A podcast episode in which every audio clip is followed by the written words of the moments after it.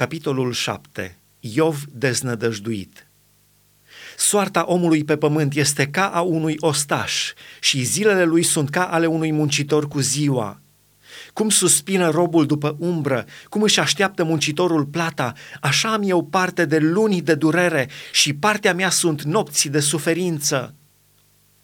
Mă culc și zic, când mă voi scula, când se va sfârși noaptea, și mă satur de frământări până în revărsatul zorilor.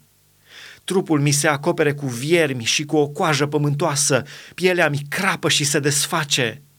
Zilele mele zboară mai iuți decât suveica țesătorului, se duc și nu mai am nicio nădejde.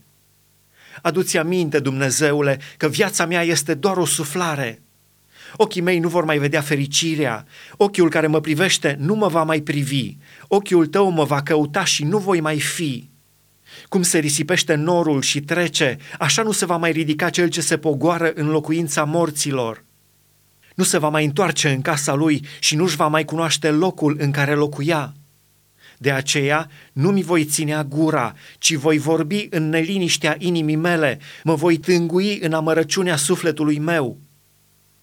Oare o mare sunt eu sau un balaur de mare de-ai pus strajă în jurul meu?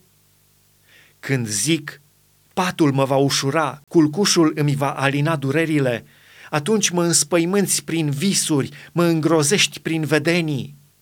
Ah, aș vrea mai bine gâtuirea, mai bine moartea decât aceste oase. Le disprețuiesc, nu voi trăi în veci.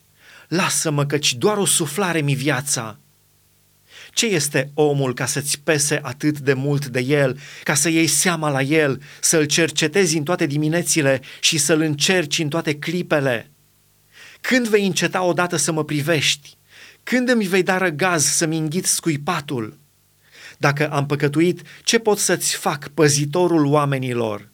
Pentru ce mai pus țintă săgeților tale de am ajuns o povară chiar pentru mine însumi? Pentru ce nu-mi ierți păcatul și pentru ce nu-mi uiți fără de legea? Căci voi adormi în țărână și când mă vei căuta, nu voi mai fi.